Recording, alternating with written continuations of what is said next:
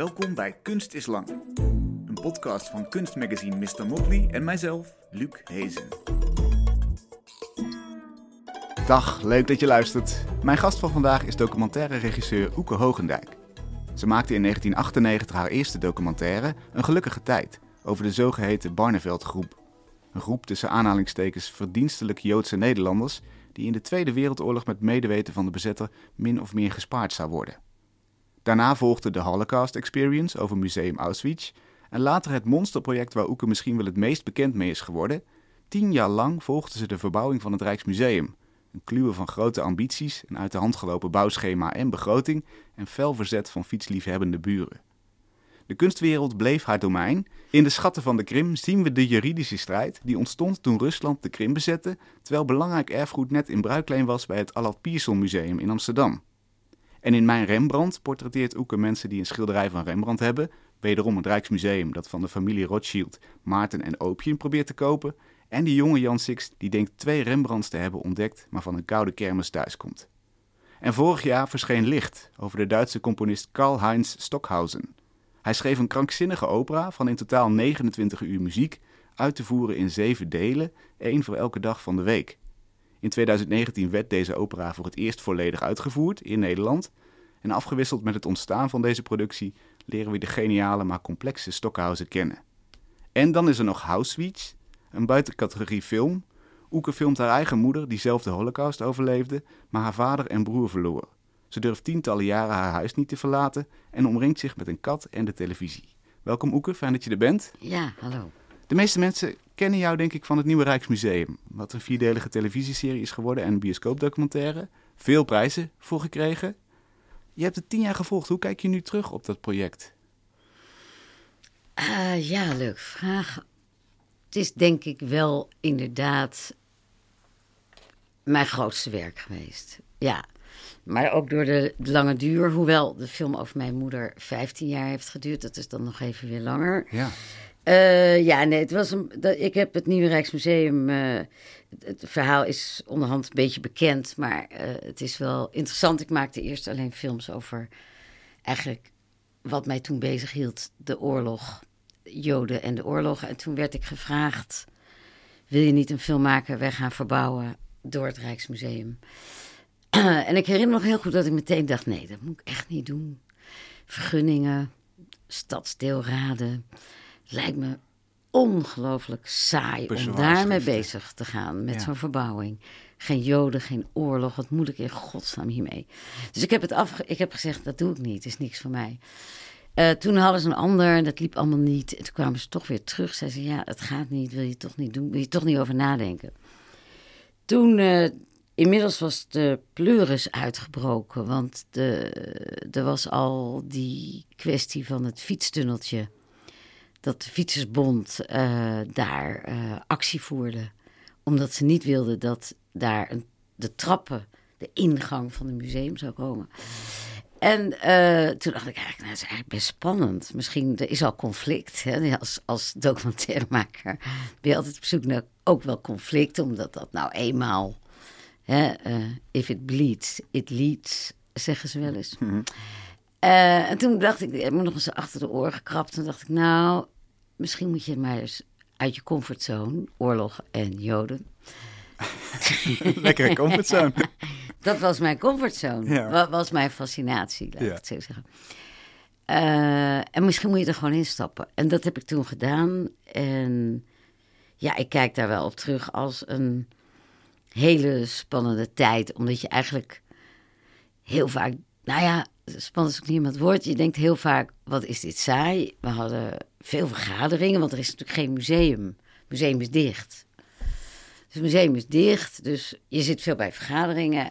Nou, ik heb regelmatig uh, camera-assistenten in slaap zien vallen bij die vergaderingen.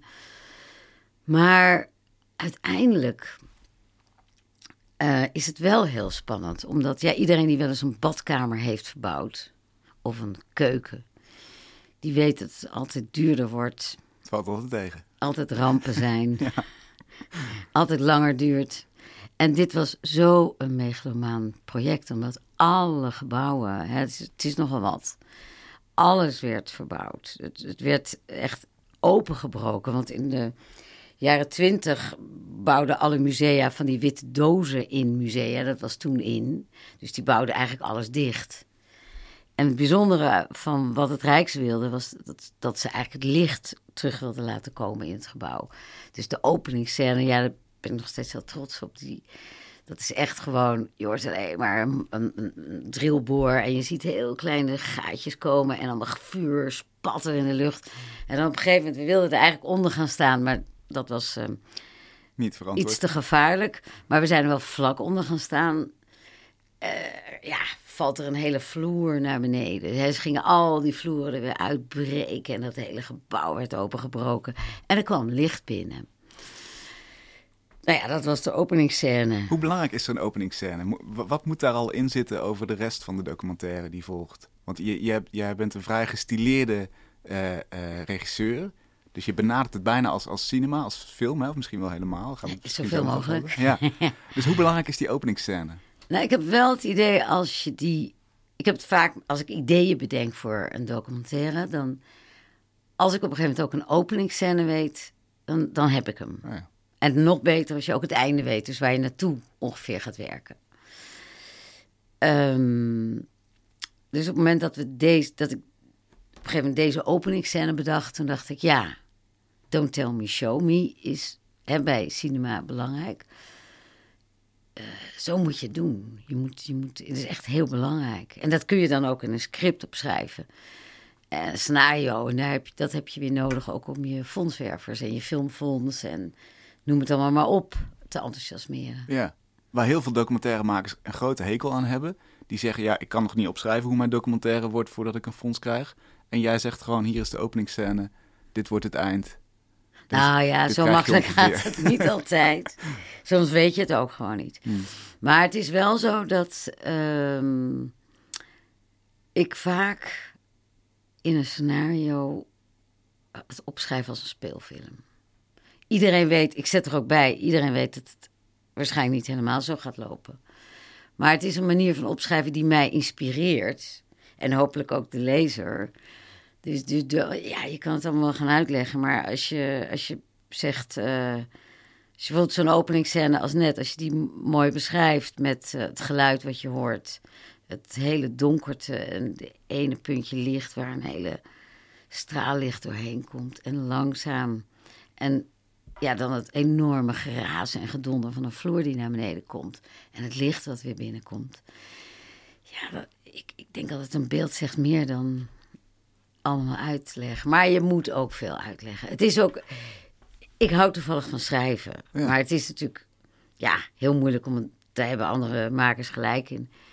Je moet het alleen allemaal naar je hand zetten. Wil maar het is heel slim, want het is best te voorzien. Ik bedoel, het gebouw wordt verbouwd. Ja. Er wordt iets uitgebroken. Dus, Ja. dus daar kun je bij zijn. Ja. Dat is bijna te plannen. Ja.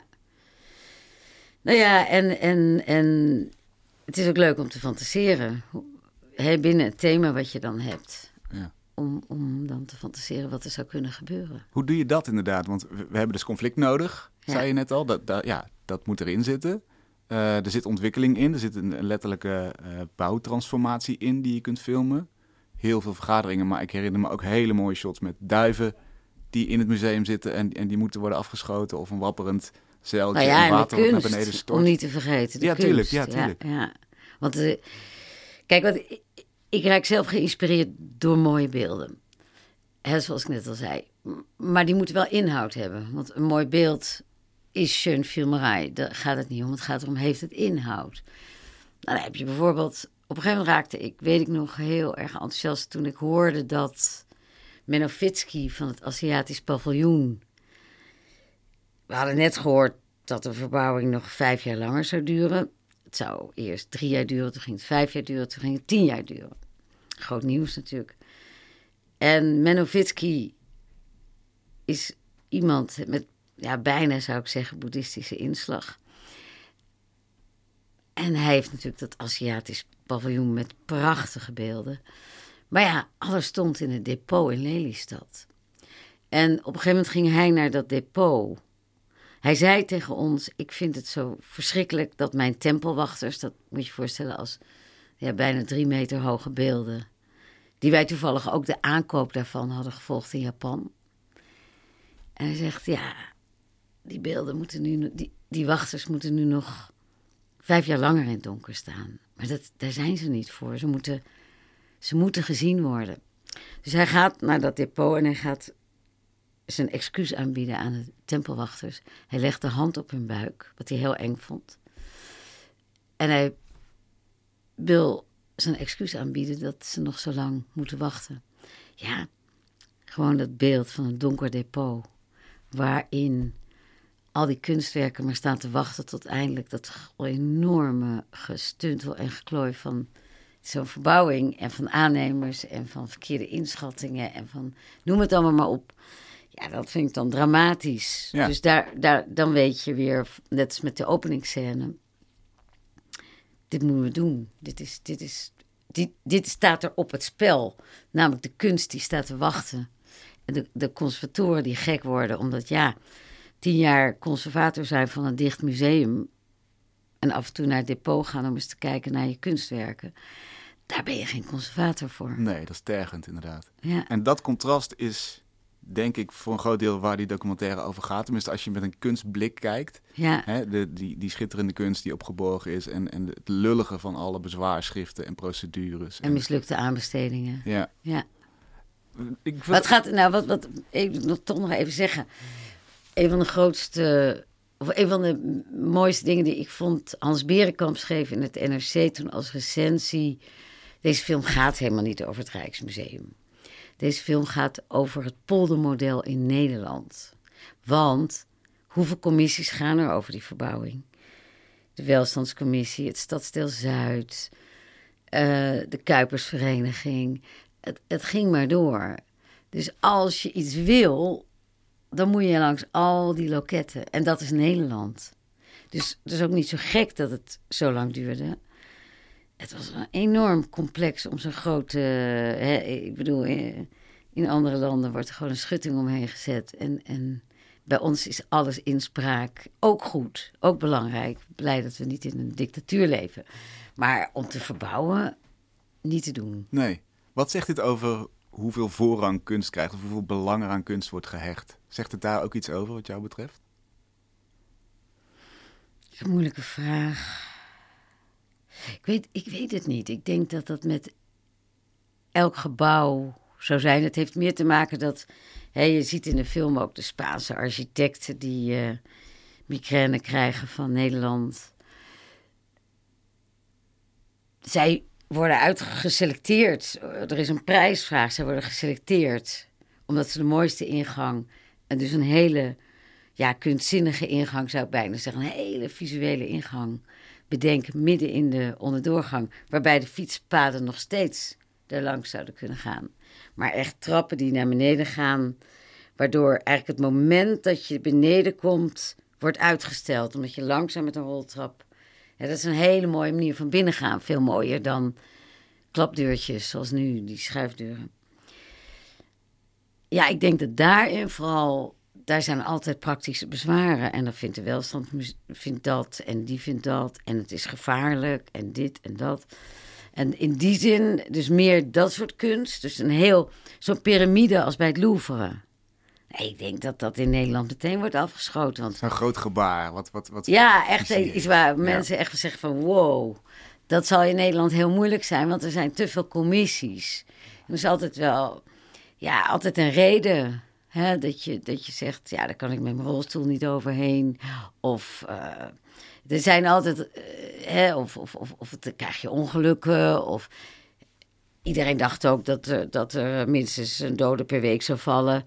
Nou, bij de, de onderdoorgang. ja. Maar, maar eigenlijk blijkt het, ja, je moet een beetje bellen. Maar dat moet je tegenwoordig in de hele stad. Het gaat best niet- goed. Ja. Het gaat best goed, maar het is, het is ook niet anders. Ik bedoel, de hele stad is onbegaanbaar geworden inmiddels met alle drukte.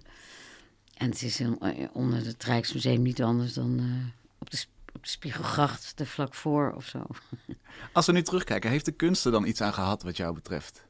Waaraan? Aan deze hele verbouwing, dit, dit hele debakel zou je bijna kunnen zeggen. Nu je terugkijkt, eh, hoe het er nu bij staat. Dat vind ik heel algemeen, de kunst. Nou, ze heeft het een mooie plek gekregen. Heeft het, heeft het, uh, laten het we museum? Zeggen, ja, de, de visie waar het mee begon, aan, die, aan de grond van die Oh, verbouwing. zo. Ik snap het. Nee, niet de algemene kunst. Ja, nee, nee, ik snap het.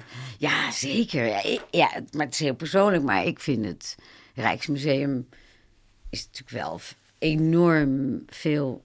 eh, ja, het is echt schitterend geworden. Ja. Het is een prachtig museum. Het is veel lichter. Het is veel visueler. Het is veel ruimtelijker. Ja, het was, het was een oude, oude meuk. Het, het Rijksmuseum voor die verbouwing. Dus je zou kunnen zeggen, al het gedoe is het waard geweest. Als je het in, in die eh, context bekijkt. Ja, dat zou ik wel denken. Ja. Wat vind jij? Ik ook, ja, mee eens.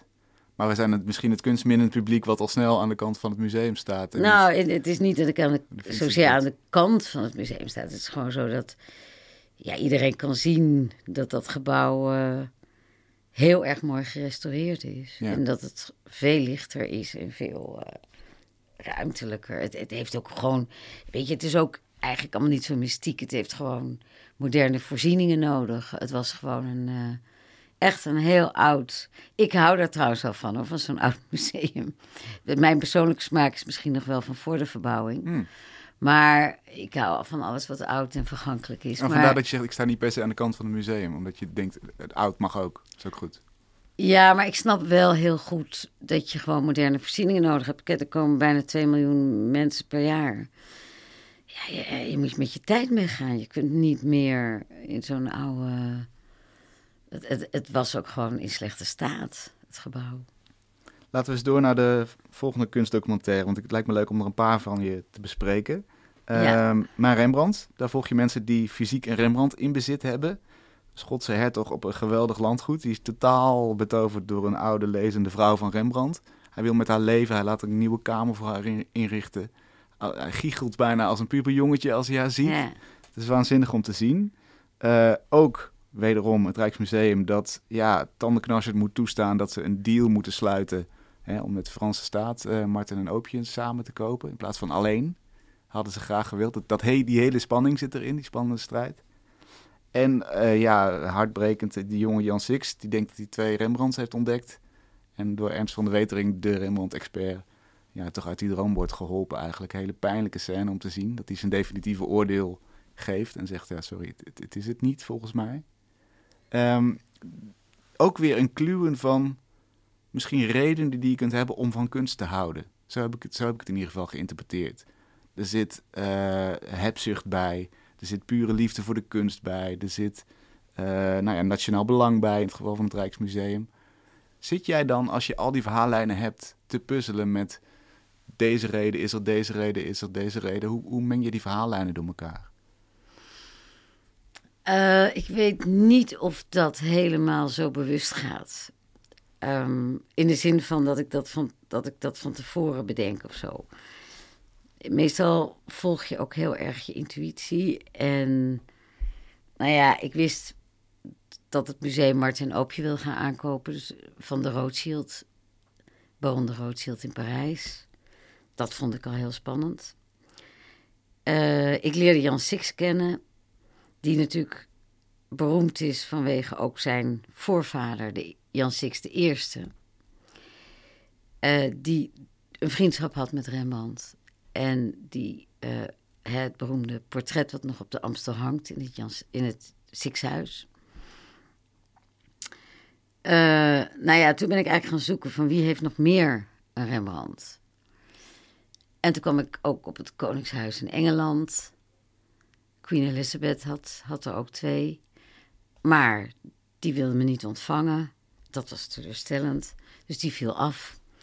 Maar de Duke of Buccleuch eh, heeft een schitterend kasteel in Engeland. En die had dat schitterende schilderij Oude Vrouw Lezend. Wat ik persoonlijk ja, eigenlijk de mooiste Rembrandt vind die er is. Gewoon door de blik van de vrouw en de werking van het licht. En ja, dat hing gewoon bij hem thuis. Eh, ja, dus zo eigenlijk op een gegeven moment heb je een aantal verhaallijnen. En Jan Six en Ernst van de Wetering was daarin ook een hele spannende verhaallijn. Want ja, Jan Six, die, die, dat vond ik, toen ik hem leerde kennen, was ik meteen getriggerd, want hij... Ja, dat is een hele spannende wereld. Dat hij eigenlijk Jong gastje, gaat. hè? 35 is hij denk ik, zoiets. Was hij toen zeker, ja. ja. En eh, hij, hij, dat heet dan sleepers. Hij gaat dan, hij is de hele tijd aan het zoeken op veilingen via internet. Waar is een schilderij wat mogelijk niet herkend is door het veilinghuis? En waar dan staat Hollandse meester, onbekend of zo. En waar hij dan van weet, dit, maar dit is een Rembrandt. Dat is natuurlijk, ja, een soort detectivewerk. Ja, schatgraven. Ja, en, en ik, toen ik hem leerde kennen, hè, je denkt aan een idee, je hebt een idee, je denkt dat zou leuk zijn. En vervolgens ga je zoeken, zoeken, zoeken, researchen, researchen. En dan kom je bij zo iemand en dan denk je, verdomd, dit is geweldig. En dan heb je Ernst van de Wetering, die inmiddels overleden is, maar die natuurlijk de grootste Rembrandt-kenner eh, ter wereld eh, was. En hij geeft dan ook weer heel veel informatie. Hij kan ook weer even uitleggen over Rembrandt. Dus we krijgen een hele mooie mixture van spanning, ontwikkeling. Want wat gaat er gebeuren met die schilderij die Jan Six ontdekt? En ook, ja, kan je er wat, eh, ja, wat achtergronden in geven door Ernst van Weting. Maar binnen een stuwend, spannend verhaal. En dat is eigenlijk wat ik altijd zoek. Dat het eigenlijk bijna een soort speelfilm wordt. Ja. Maar de liefde voor Rembrandt is waar het mee begon. Met het idee wat... Bij wat- mij bedoel je? Ja, in dit geval voor, voor de keuze van de personages. Eh, nou, nee, eigenlijk niet. Nee. Met welk idee begon het? Jo, je bedoelt dat, hoe ik de personages heb uitgekozen? Ja, ja, nee, natuurlijk. Nee, zij moeten... Mijn, mijn voorwaarde was dat ze of een Rembrandt in bezit hadden... of bezig waren er een te verwerven. Ja. Ja. En, en ook dan met het idee, daar zitten heel veel verschillende kanten aan, aan zo'n passie voor zo'n schilderij. Dat kan inderdaad hebzig zijn, of dat kan inderdaad pure liefde zijn. Of is dat ook meteen wat je interesseert? Zo'n rijke waaier aan redenen waarom je een Rembrandt zou willen hebben?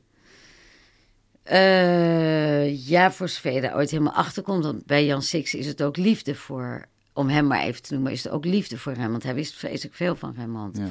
Hij had zich daar toch zijn hele leven mee bezig gehouden. Dus ja, ik vind het altijd zelf interessant als ik niet helemaal goed weet hoe het zit. Dus als het een beetje ambigu is. En ik zou ook nooit willen zeggen dat het bij Jan Six alleen om hebzucht ging. Maar ja, dat is natuurlijk wel iemand die die spanning ook heel geweldig vond. Ja. En, en ja, Nee, bij hebzucht dacht ik meer aan het rijke verzamelaarspaar wat in het Louvre te zien is. Ik ben even zijn naam vergeten. Een Amerikaan, geloof ik. Eh, oh, die- Thomas Kaplan. Juist, die, die, wel, die het wel belangrijk vindt dat, dat ze te zien zijn overal in musea. Dus Ja. daar zit iets Ja. nobels aan. Maar de manier waarop, waarop hij over praat, heeft iets heel glibberigs. En Klopt. ja, dat vul ik dan in als zijnde hebzucht. Maar dat ja, dat is ook heel interessant, omdat ik net echt vers van de pers eh, gehoord heb dat hij, Thomas Kaplan, inderdaad eh, overweegt om zijn hele collectie te verkopen. En dat- eigenlijk heeft iedereen dat steeds voor dat het bij hem... eh, Kijk, je moet het niet vergeten, kunst is ook belegging. Ja. En deze man was puissant rijk geworden met mijnen in Afrika, waar hij heel veel goud en zilver en andere edele metalen uit had laten winnen. En op een gegeven moment he- heeft iemand dan zoveel geld. Wa- Wat doe je daarmee? De banken, ja, dat is niet helemaal safe. Kunst wordt steeds meer waard. En zeker oude meesters, waarvan natuurlijk nog maar heel weinig, hè, zoals Rembrandt of Vermeer. Dus hij, hij, ja, hij heeft gewoon heel veel kunst gekocht. Wat hem ook heel veel. Hè, want een zakenman heeft. Dit heeft hem heel veel gebracht. Hij, Cultureel kapitaal. ja, maar het heeft hem ook heel veel aanzien. En, en hij, werd uit, hij heeft een tentoonstelling in het Louvre gehad, noem het allemaal maar op. Ja, dat is natuurlijk ontzettend leuk. Vooral als je een beetje ijdel bent, is dat enig. Ja. En, maar ja, nu is, hij is overal geweest, over de hele wereld, met, met die collectie, met die, met die tentoonstelling. En nu heb ik gehoord dat hij het gaat verkopen. Ja, dat is interessant. Dat is interessant. ja, het laat, Wat je met kunst kan doen. precies. Het laat eigenlijk weer zien, net zoals bij het Rijksmuseum, die, die, ja, die, die toch wat, wat verheven kunst, of de kunst die we, die we belangrijk vinden, eh, in ieder geval ik. En, en het contrast met het menselijke gepruts, met, het, met de lelijke kanten van de mens die er, die er met zijn poten aankomt eigenlijk. Ja, precies. Dat is fascinerend. Ja, ja. Welk, welk verhaallijn is jou het meest dierbaar uit die documentaire? Kun je dat zo zeggen? Nou ja, gevoelsmatig kan ik er wel wat over zeggen. Maar eigenlijk kijk je niet zo als filmmaker. Want ze zijn natuurlijk echt allemaal even belangrijk als je een film aan het maken bent. Het zijn je personages die samen het verhaal vormen. Ja, dat. dat, dat eh, zo. Maar het is natuurlijk wel op persoonlijk gebied. Heb ik natuurlijk met de Duke of Buccleuch in, in Schotland. Met, met, het, met het geweldige. Ook vanwege zijn schilderij, maar ook omdat die man. Ja, dat, dat is een geweld, zo'n verschrikkelijk aardig man. Die is Ja. zo fijn in de omgang en was zo allerhartelijkst met ons. En we zijn er regelmatig geweest, hebben daar gelogeerd op dat kasteel. Waarin je eigenlijk in een soort tijdmachine stapt. Waar het is echt upstairs, downstairs. Beneden is dan eh, Betty, de, de kokkin. Waar hij ook heel erg goed mee omgaat. Die, wiens eh, moeder ook al kokkin was bij de Duke. Dus iedereen blijft bij hem. Omdat hij... Ja, je komt eigenlijk in een wereld... Ja, die gewoon heel gelukkig maakt. Maar dat is meer gewoon op, op affectief niveau. Maar in een film is elke lijn natuurlijk belangrijk. Is dat nog zo'n argument waarom je ja zou kunnen zeggen tegen een project? Dat je werelden ontsluit in een documentaire die je normaal gesproken niet kunt betreden? Nou ja, wat jij nu zegt is eigenlijk de definitie van wat is een documentaire. Ja, dat is waarom je het wil doen. Dat is vaak waarom je het wil doen, maar ja, bij mij is dat het. Maar ja, ik heb, je moet ook niet vergeten, ik heb geen filmacademie. Ik ben self-made. Plus dat ik wel een toneelopleiding heb. Dus ik ben eigenlijk vanuit het toneel in het filmvak gerold. Wat als nadeel heeft dat je technisch eigenlijk altijd een klein beetje op achterstand blijft, vind ik. Ik bedoel, ik heb weinig geduld voor techniek. Ik ben er gewoon niet zo goed in. Wat versta je dan onder techniek? Nou ja, ik vergeet altijd we- welke lens is wat. En eh, Ah, ik, ik, ik bedoel, ik werk gewoon met een hele goede crew. En ik leg uit wat ik zoek. Ja. En zij vertalen dat vaak. Maar ik ben ook geen... Je hebt bijvoorbeeld collega's die kunnen editen. Ik kan niet editen. Ik heb wel eens geprobeerd, maar dat, dat, dat kostte zoveel tijd. Dat ik dacht, nou, laat ik dat maar niet gaan doen. Maar het zit in je hoofd waarschijnlijk. Je weet waarschijnlijk, dit kan ik gebruiken, dit niet. Nee, maar ik heb het nu niet over inhoudelijk editen, want dat doe ik natuurlijk wel. Ja, precies. Maar ik heb het over de techniek van Snap ik, editen. snap ik. Maar, Dus- maar je doet het wel natuurlijk. Nee, ja, ik doe het, maar ik heb iemand nodig die aan de knoppen zit. Ja, Want ja. ik, maar je hebt ook collega's van mij, documentairemakers, die zelf ook nog die knoppen kunnen. Die kunnen gewoon thuis een beetje gaan zitten editen. Ja. Dat kan ik niet. Maar het voordeel van een toneelopleiding, of van mijn opleiding, is dat je eigenlijk wel altijd met een heel dramatisch, dramatisch kijkt naar een scène. Dus ik, ik heb niet zozeer dat ik. eh, ik kijk eigenlijk altijd van waar zit het drama in deze scène. Eh, dus dat maakt, denk ik, weer waar je je streepje voor hebt. Waar technisch dan misschien wat minder is ontwikkeld. En eigenlijk probeer ik altijd een soort speelfilm te maken. Maar dan, ja, het is een documentaire. Maar ik zoek wel in elke scène naar... waar zit nou het drama? Dit drama zit zeker in, eh, in licht. De derde kunstdocumentaire die ik graag wil bespreken. Stockhausen's Legacy. Een Duitse componist die bedenkt een, ja, echt een megalomane opera van 29 uur muziek uit te voeren in zeven dagen. Is nog nooit gebeurd. De man is inmiddels overleden en een aantal partijen in Nederland gaat het doen in 2019. Jij volgt dan hoe dat stuk tot stand komt. Eh, onder het strenge oog van Stockhausens twee laatste vrouwen. Het is een ontzettend markante man geweest. Hij heeft volgens mij eh, uit de documentaire op te maken twee driehoeksverhoudingen gehad. Dit zijn de laatste twee vrouwen die daarvan zijn overgebleven. Ja. Zeg ik het goed? nou ja, hij, hij heeft, Heeft hij er nog meer gehad? hij, hij zal er ongetwijfeld meer hebben gehad. Maar hij heeft in ieder geval... Hij is twee keer getrouwd geweest. En deze twee laatste, ik noem ze toch weduwe... daar is hij niet mee getrouwd. Maar had hij, wonen die met z'n drieën in Kuurten. Ja. In een driehoeksverhouding, ze zijn nog steeds, gaan nog steeds soort van samen door het leven eigenlijk. Ook al is hij er niet meer. En zij bewaken met ijzeren klauwen en ogen het erfgoed van, van hun, eh, hun overleden man, zou je kunnen zeggen. Er mag bijna niks gewijzigd worden. Ja. Zien wij in het, in het opvoeren. Terwijl dat bijna onmogelijk is. Want het is een enorm stuk met heel gedetailleerde beschrijvingen. Horen we de hele eh, crew klagen. Ehm, tussendoor horen we hoe geniaal hij was, maar ook hoe bot en hoe onhebbelijk hij was. Wat zegt deze film wat jou betreft over kunst? Wat, wel- welk contrast staat hier centraal? Nou, eh, dat is wel een leuke. Wij hadden.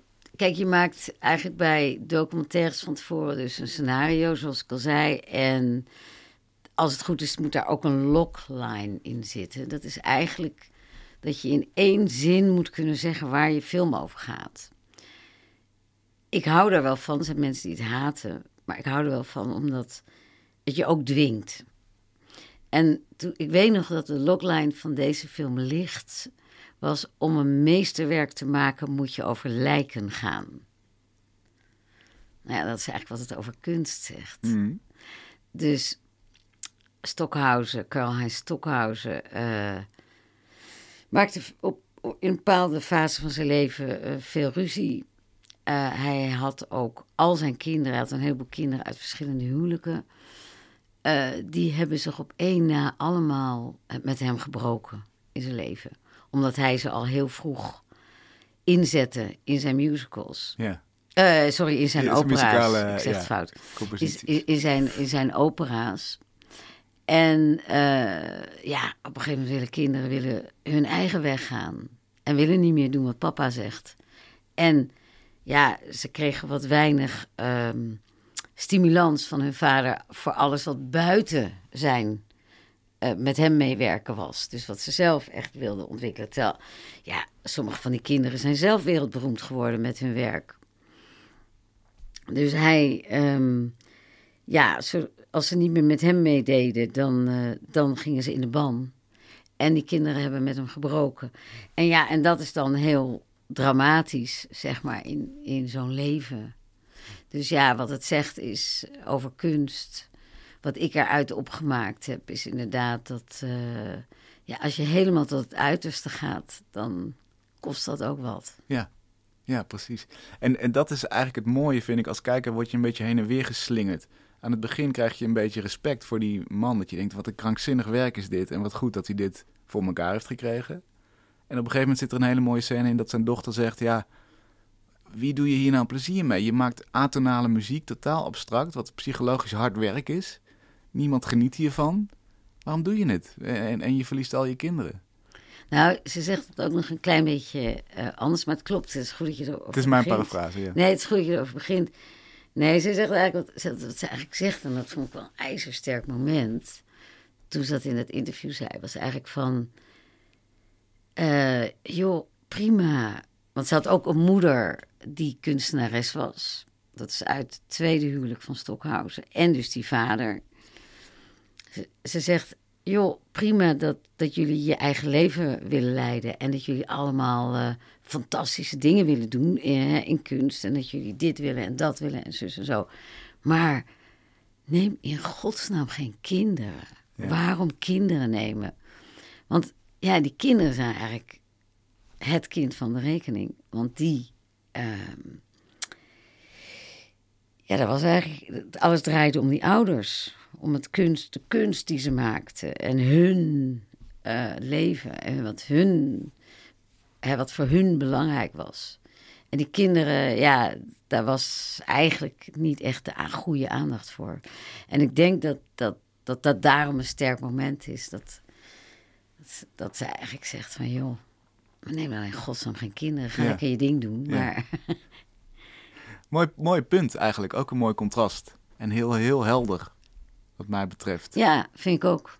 En, en dat vind ik het knappe van die documentaire die je in elkaar hebt gezet. Dat het, dit is een keukentafelgesprek. Daar is het heel, een heel eenvoudig zinnetje tussendoor, maar die, die klapt in als een bom. Ja, Want je hebt net die grootste productie gezien en ja, de hele gashouder is gevuld met mensen. En weet Ja. ik veel hoeveel ja. miljoenen dat allemaal kost voor een schijnbaar onuitvoerbaar stuk in zeven dagen. Nou ja, ik moet wel zeggen, het is allemaal een beetje genuanceerd. Hè? Want die, die Pierre Audi was dus de regisseur die dus die eh, opera die nog nooit was uitgevoerd, ging uitvoeren in de Westergasfabriek. Ja, ik heb mensen gesproken, dat zit dan niet in de film, maar die vonden het een waanzinnig geweldige voorstelling. Ja, die echt drie, ja, drie dagen daarbij hebben gezeten. Mhm. En het was ook wel wat hoor. Nou, maar dat Eh, krijg je ook wel mee dus- als dus- kijker. ja, dat krijg je wel mee. En, maar ik wil maar zeggen, eh, het is natuurlijk vanuit wiens perspectief je ernaar kijkt. Maar ik denk wel zeker in die tijd dat Stockhausen leefde en in de jaren zeventig en zo. Ja, die man ging natuurlijk helemaal voor zijn, voor zijn, voor zijn eigen zinnenbeelden. Hij had natuurlijk waanzinnig grootheidswaanzin, denk ik. En charisma, want de een naar de andere viel voor hem. Oh ja, dat sowieso. Maar hij had ook een gevoel van dat hij ja, een soort bijbel aan het schrijven was. Met, met uh, hij heeft ook 26 jaar over het schrijven van licht gedaan. Dus dat was nogal ambitieus allemaal. Ja. maar ehm, ja, ik vind, vond het zelf in die film interessant om het ook vanuit de kinderen te bekijken. En het was natuurlijk ook zo dat. Ik ben zelf niet per se. In, ik ben niet op deze film gekomen omdat ik zo'n enorme Stockhausen-fan ben. Hoewel ik wel zie hoe bijzonder het is wat hij doet. Maar ik werd soms een beetje nerveus van, van de muziek. Maar als je, als je hoort hoe hij daar leefde met die twee vrouwen. en als je hoort dat al zijn kinderen met hem gebroken hadden. dat maakt eigenlijk ook heel nieuwsgierig. En inderdaad, hoeveel vrouwen die had denk je, maar wat was dat dan? En daar, daar, daar ben ik achteraan gegaan toen ik die film maakte. Ja, en dat is dan weer het beginpunt. Je ziet, hier zit drama in. Hier zit een persoonlijk interessante man in. Hier zit artistiek interessant werk in. Ja. Gooi die in de mix. En gooi er nog een, een onuitvoerbaar project in, waardoor het er een proces te film is. Dus in die zin heb je heel erg gelijk. Het is eigenlijk, die, die, eigenlijk wel leuk als je het zo achter elkaar zegt. Het zijn eigenlijk die bestanddelen. Een onmogelijk project was Rijksmuseum ook. Uh, en drama zit daarin, inderdaad. En kunst, ja. ja. Dat is wel een mooie combi. Ja, is het ook. Het is een schitterend... Uh, er zijn goede ingrediënten voor een lekkere maaltijd. ja, zeker. je, het lijkt alsof je dit nu invalt. Is dat, is dat iets wat je normaal gesproken intuïtief bedenkt voordat je begint? Zo van, ja, ik, ik, denk, ik, ik, denk dat het... Jij zegt het nu achter elkaar en dat vind ik grappig om te horen. Ik denk, ja, dat klopt. Maar ik denk inderdaad dat het een soort voorwaarden zijn waarop ik turf. Dus ik kijk van, oh ja, maar dat heeft helemaal geen drama. Ja, het is interessante kunst, maar er zit geen drama in. Laat maar gaan. Want ik krijg, ik word, ben, ik leid onder dit moment een beetje, uh, op dit moment een beetje onder. Dat ik een beetje geframed word als uh, degene die dit soort films maakt. Dus ik word veel gebeld of gemaild door de Koninklijke Bibliotheek die gaat verbouwen of het Krullenmuller. Iedereen denkt nu, oh leuk, dan vragen we Oeke Hogendijk. Dat is goed voor uh, een film. Ja, dan kan iedereen zien wat we aan het doen zijn. In een nieuwe comfortzone zit je eigenlijk weer in de, in de kunst en in de verbouwing. Ja, maar ik heb wel besloten om dat niet te doen. Dus dat is gewoon... Ik, ik ben, ga niet de rest van mijn leven films maken over verbouwingen in ja, openbare kunst... Uh, instellingen. Nee. nee, Oké, duidelijk. Bij deze genoteerd. Ja. Um, je begon de aflevering te zeggen eigenlijk dat een ander werk wat je gemaakt hebt nog meer tijd kostte dan het Rijksmuseum. Namelijk de film over je moeder, Auschwitz. Vijftien jaar heb je daar aan gewerkt, zei je? Wat, wat was nou ja, daar... met pauzes. Ja, precies. Een heel moeilijk een portret van je moeder. Die je natuurlijk al je hele leven kent en waar je een enorme geschiedenis mee hebt. Wanneer dacht je, dit is materiaal, dit is niet alleen mijn privégeschiedenis, maar dit kan ook een werk opleveren? Uh, ja, leuke vraag. Ja, ik weet wel dat dat eigenlijk best heel vaak door mijn hoofd was gegaan. Maar het was ook met name soms als, ik, als ze zei dat ik even boven iets moest gaan zoeken. Dan was ze iets kwijt of ze had iets nodig. Ze kwam zelf op een gegeven moment niet meer boven. En ja, dan kwam je eigenlijk in kamers die... Mijn moeder was ook een hoorder. Dan kwam je eigenlijk in kamers waar je over spullen heen moest klimmen en zo. En dan zei, als ik het dan niet kon vinden, zei mijn moeder van... Nou ja, zeg, hoe kan dat nou? Het moet, toch in die kamer liggen? Hoe kan dat nou? En dan, uh, ja, dat was eigenlijk zo absurd. Dat ik wel eens dacht van, ja, dit zou je moeten filmen. Maar goed, dat denkt iedereen wel eens van zijn ouders, denk ik. Maar het kwam ook dat mijn moeder zelf eigenlijk een heel goed gevoel voor die dingen had. Dus mijn moeder kwam al ja, zo'n 30, 40 jaar niet meer buiten. Ze had straatvrees. Ze heeft de oorlog overleefd. Uh, wel heel veel familie, vader en broer verloren in Auschwitz. Um, ja, dan belde mijn moeder mij op een gegeven moment op. En dan zei ze, nou, eh, ik, zo leuk was vannacht in Duitsland. Ik had geen idee dat Duitsland zo mooi was. Ik hoezo man was je in Duitsland? Nou, ja, ik kijk toch naar het programma Die Schönste Baanstrekken. En dan rijdt die trein, ja, die rijdt dus door Duitsland. En dat deed ze elke nacht. Op een gegeven moment ging ze elke nacht, maakte ze reizen uh, via de trein. Hè? Dus zittend op haar bed. En dan zei ze, nou, zo geweldig, ik zit lekker veilig op mijn bed en ik rijd door Duitsland. Nou moet je dan bedenken dat ze in de oorlog daar met een veewagon door Duitsland gereden heeft, gevangen genomen. Ja, dan is dat eigenlijk zo'n mooie metafoor. Is zo knap hoe ze dat eigenlijk omzet. Van vrouw die niet naar buiten kan, maar die reist. En ze praten daar geestig over. Dus dan zei ze van ja, nee, ik ben ook naar India geweest. En uh, noemen ze allemaal landen op naar Afrika. Zegt ze, Afrika is doodsaai. Nee, daar vond ik echt niks aan. Dus ze had een hele eigen manier van, ja, omgaan met die straatfobie. Ja, er stonden ook overal computers in haar huis. Op een gegeven moment was ze 90 jaar. Belde ze me ook op. Zei ze, nou, ik heb nou toch wat ontdekt. Je moet echt even komen luisteren. Had ze DJ Chesto ontdekt. Mhm. Vond ze geweldige muziek. Probeerde ze een beetje op te dansen, voor zover dat nog ging. Dus mijn moeder was wel echt een filmisch personage. Want veel mensen willen dan een documentaire over hun ouders maken. Ik had een geweldige vader waar ik stapel gek op was, maar die had zich daar wat minder voor geleend, om maar een voorbeeld te geven. Maar mijn moeder had, ja, zelf. Eigenlijk zijn de beste ideeën van mijn moeder gekomen voor die film. Ja. Ook op een gegeven moment. Want mijn moeder sliep altijd in de huiskamer. En leefde eigenlijk s'nachts en sliep overdag. Zat zo haar eigen ritme. Uh, en op een gegeven moment eh, was het een beetje zat, zo'n crew. Zo'n geluidsman, cameraman en ik, die rond dat bed stonden. Want haar bed stond in de kamer. Daar zat ze ook altijd op. Daar woonde ze eigenlijk in. En toen had ze zelf op een gegeven moment zoiets, zei ze van... waarom zet je geen webcam neer? Toen was ze ook 90. Dan denk je echt van, wow, wat een geweldig idee. Big Brother, maar dan uh, bij ja, Big Mother. Ja, Big Mother. echt briljant idee, omdat door die camera's die je ophangt... krijg je nog veel meer dat claustrofobische van iemand die er huis niet uit kan. Dus ja, daarom heet de film ook Houseweeds. Uh, ja, wat dat betreft was mijn moeder... Uh, ja, ik, eh, als moeder heb ik wel wat, ja, wat puntjes. Want als moeder was het niet te doen. Maar als filmpersonage was het zeker geweldig. Denk jij bij haar hetzelfde als wat de dochter van Schoenhausen dacht? Stok, sorry, Stockhausen. Had geen kinderen gekregen. Ja, dat zou ik wel kunnen zeggen. Nou ja, ik weet dat mijn moeder eigenlijk al die straatfobie had toen ik geboren werd. Dat zit ook in de film. Ja, het is, ik, ik, ik, zou het, ik vind dat een hele spannende uitspraak van de dochter van, uh, van Julika Stockhausen. Uh, ik denk meer, waarom hebben deze mensen in godsnaam kinderen gekregen? Ik weet dat mijn vader leed aan depressies. Mijn moeder had een straatfobie.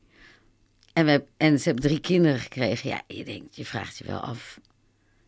Vanuit welke gedachten? Ben je erachter gekomen? Nou, ik denk dat, dat, dat, dat het ook de tijdsgeest was. Ik weet dat mijn vader eigenlijk geen kinderen wilde. Heeft hij ook wel gezegd. Uiteindelijk waren kinderen eigenlijk het leukste wat hij in zijn leven had op het laatst. Maar, uh, en mijn moeder had een beeld. Hij had een beeld van kinderen dat dat leuk was. Hmm. Klopt er niet met de werkelijkheid? Proef ik hier een beetje uit? Dat weet ik eigenlijk niet. Ik, ik denk dat het haar wel goed uitkwam om kinderen te hebben, omdat ze in een eentje het leven heel slecht aankon. En ook gewoon mensen nodig had die ja, zeg maar, haar leven kon, konden helpen leven. Hmm.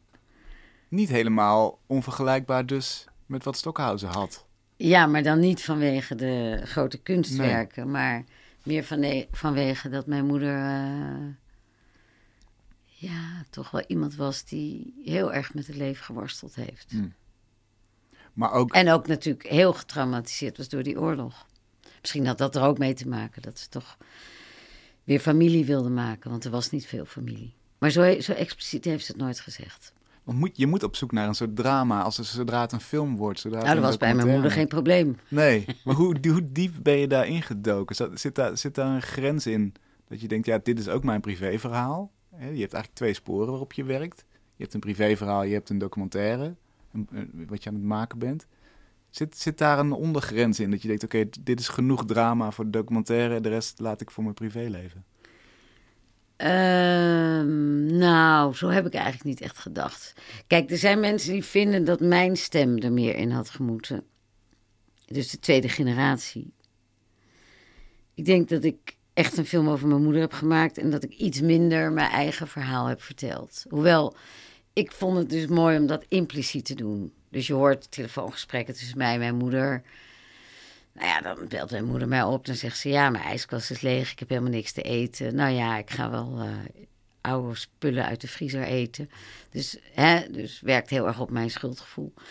Uh, ik had dat heel expliciet kunnen maken. Dat doe ik niet. Ik laat mijn moeder lekker helemaal gaan. Dan zegt ze: Ja, kat. Ja, het belangrijkste is eigenlijk dat er eten voor de kat is. Want uh, ja, die moet eten. En het is, wordt steeds triester en triester. en ik denk dat een kijker zich heel goed kan verplaatsen in de dochter. Dat je denkt, shit, uh, dat is best uh, vervelend als je moeder je zo belt. En ja. alles hangt van jou af, want ze kan de deur niet uit. En ze gaat verhongeren. En ze heeft geen brood meer. Dus ik heb ervoor gekozen, maar het is ook weer een artistieke keuze. Hè? Dus ik denk dan niet van...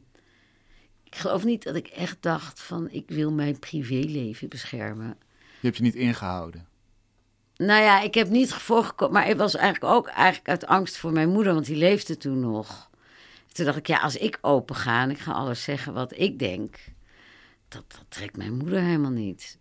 Dus ik heb eigenlijk ook uh, eigenlijk meer daarmee rekening gehouden dan dat ik nou mijn privéleven zo ontzettend aan het beschermen was. Want ik vind wel, als je een film over een moeder is privé. En als je die keus maakt, dat je een film maakt over je eigen leven met je, met je moeder. Ja, niet dat je alles hoeft te doen, maar ja, wie A zegt moet B zeggen. Dan moet je ook, anders moet je het gewoon niet doen. Ja, ja dus daar hebben we eigenlijk nog een ingrediënt. Het, het moet wel bijna genadeloos zijn. Eigenlijk alles open dan. Nou ja, dat is wel alles. wat ik ook heb gedaan, waardoor ik ook soms in conflict raak met een onderwerp. Uh, dat je natuurlijk, je wil eigenlijk in een, ja, in een kunstwerk, in een documentaire, ik noem dat een kunstwerk, zo wil ik het zien, wil je echt iets laten, iets vertellen, iets over de werkelijkheid. Het is niet een, een medium wat een informatiekanaal is of zo, maar je wil echt iets laten zien over de mens. Anders heeft het helemaal geen zin. Dus als ik niet echt mag laten zien hoe iets is, ja, dan loop ik stuk. En dat was natuurlijk bij het Rijksmuseum zo, dat zij godzijdank het toelieten. Dat ik ook al die mislukte dingen liet zien.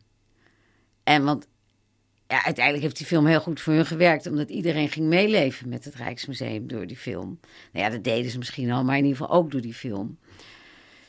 Maar het is best wel echt kijk je achter de schermen wat er allemaal uit de hand liep en hoe, hoe dramatisch dat was. Maar als ik dat niet mag laten zien, en hetzelfde geldt voor mijn eigen moeder, ja, dan houdt het gewoon op, want dan laat je niet een stukje van het echte leven zien. En, en, en dat is het enige wat mij interesseert. Zo dicht mogelijk bij het echte leven komen. Nou ja, iets daar echt iets betekenisvol zeggen ja. over, ja, over het leven. Maar ik, ik, ik vond het bij het Rijksmuseum ook. Het is gewoon uh, hoe, um, hoe we het zelf allemaal kennen. Je hebt een plan, je wil iets gaan doen. Het is, uh, het is een droom en daad. Er zitten praktische bezwaren uh, en wetten. Ik zeg hem geloof ik net verkeerd om, maar het doet niet toe. Ik snap de strekking. Maar uh, je wil iets. Men, het belangrijkste bij een kunstwerk, bij een film, is dat iemand iets wil. Iemand moet iets willen. Nou was het bij mijn moeder weer net van anders, maar oké. Okay. Nou, die wilde ook overleven in haar huis. Um, en dan moeten er nare dingen gebeuren. Anders heb je, heb je, geen, heb je geen werk. of nou een boek is, een film, of ja. whatever. Ik bedoel... Gewoon de klassieke verhaalstructuur eigenlijk. Ja, maar die werkt. Ja, en, en hoe abstract je, je of, of modern je kunstwerk ook is. Het, uiteindelijk geloof ik heel erg in die, in die oude wetten. Of oude, in die klassieke wetten. Uh, en het is toch gewoon eigenlijk altijd James Bond. Van, je hebt een aantal achtervolgingen en uiteindelijk zit hij toch dat sigaretje te roken op dat bed. Ja, dan hij met een mooie vrouw. Maar dat is toch uiteindelijk um, een hele fijne structuur. Je bent nu bezig met nog wel een film in de kunstwereld. Ja. Wat kun je daarover vertellen? Meestal hou jij die inleiding. nee, dat is. Nou, nee, ik ben gevraagd, inderdaad, dat, dat is wat, wat ouder, eh, door de vereniging Rembrandt. En de vereniging Rembrandt, dat weet niet iedereen, is een vereniging die... Ik, ik vond het eigenlijk interessant aan het onderwerp. Wij gaan allemaal graag naar musea. Er staan lange rijen tegenwoordig voor musea. Maar hoe zijn die musea nou gevuld? En dan blijkt dat heel anders zitten dan wij denken. Dat wil zeggen dat uh, wij in Nederland al onze Rembrandts ongeveer verkocht hebben. In de Ooit. 17e eeuw, 18e eeuw, 19e eeuw zelfs nog. Uh, er was er eigenlijk nog maar één. En toen uh, is er dus een vereniging opgestaan in, uh, even uit mijn hoofd, 1883. En die heeft gezegd, hé, hey, we moeten nu iets gaan doen. Ook, dat geldt ook voor Vermeer en allerlei andere schilders. We moeten iets gaan doen, we moeten ingrijpen. We moeten zorgen dat niet alles wat hier... Hè, want de Nederlandse staat gaf er geen zak om. Die dacht, hè, dat is typisch de handelsnatie die wij waren met de VOC en zo. Van, nou, zolang alles geld opbrengt, prachtig. En uh, toen zijn er dus een particulier initiatief van een soort, ja, elite, zeg maar een beetje, ja, wel de rijkere families. Die toen dachten, we moeten iets doen en we moeten zorgen dat die kunst... Uh, niet allemaal naar het buitenland gaat. En die zijn ook dingen gaan terugkopen. En eigenlijk wat je nu in musea ziet, ja, dat is eigenlijk voor het grootste deel gewoon door particulier initiatief daar terecht gekomen. En dat vond ik interessant. Ja, nog steeds hè, is dat zo. Uh, uh, Vereniging Rembrandt is echt een grote... Ja, ja, legt heel veel geld bij als het gaat om aankopen. Of... Nu bij de vaandeldrager, we volgen ook de aankoop van de vaandeldrager van Rembrandt, die het Rijksmuseum heel graag wilde hebben. Die volgen we in de film en daar um, ja, heeft de vereniging dan weer 15 miljoen bijgelegd. En het bestaat dus, de vereniging, bij gratie van leden in Nederland die contributie betalen. Dus zodoende komen zij aan hun kapitaal en kunnen zij dus, als een museum een aanvraag doet, kunnen ze dat, kunnen ze dat gaan mee aankopen, steunen, als het ware. Wanneer is hij op tv te zien, denk je? Nou ja, dat, dat is. Uh, ik vertelde dat wel even voor dat wij elkaar uh, spraken. Dat is op dit moment eigenlijk even de vraag. Vermoedelijk 12 december. Maar ik had op een gegeven moment een film gemaakt. En ja, dat is dan toch ook waar je weer uh, op een gegeven moment je een beetje in kan vergissen. Uh, de vereniging vond het best een enge film. Tenminste, niet alles. Vonden sommige dingen heel mooi. Maar ja, daar kom je weer op dat ik echt een kijkje achter de schermen wil geven.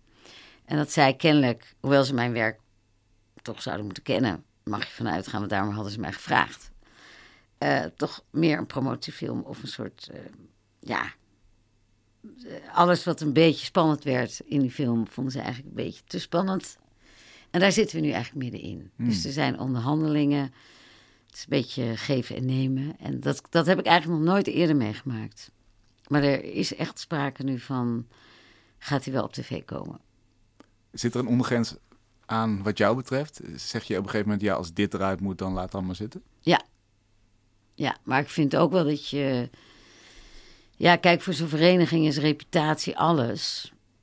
Maar ja, ik heb het idee dat uh, daar wel wat mis is gegaan in het nadenken over waar, waarom ze eigenlijk die film wilden. En van wie, de wie ze lieten maken. En ik dacht dat ze dat wel door hadden. Wie ze in huis hebben gehaald. Ja, ja, ze hebben natuurlijk wat dat betreft het paard van Troje in huis gehaald. Want uh, ik wil natuurlijk een echte film. Ik ga niet alleen maar... Uh, zoete broodjes bakken. Ik wil echt zien hoe werkt het hier. En dat is iets anders. Ik bedoel, het is verder een hele, helemaal geen uh, hele kritische film of zo. Want dat zou je nu kunnen denken, maar het is het helemaal niet.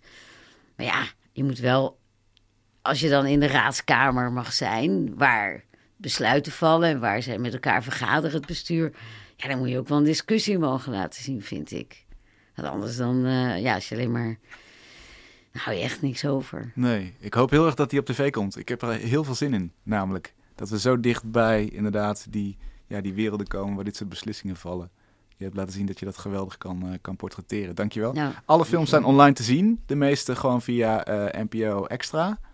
En uh, Housewits is voor een paar euro bij Pikkel, geloof ik, te zien online. Ik weet niet of die daar op dit moment nog is. Maar ja, hij is er ergens te zien in ieder geval. Okay. Ik heb hem zo gezien. Dus okay. wat dat betreft uh, ja. is het allemaal uh, ja, te zien. Dankjewel okay. dat je dat willen toelichten.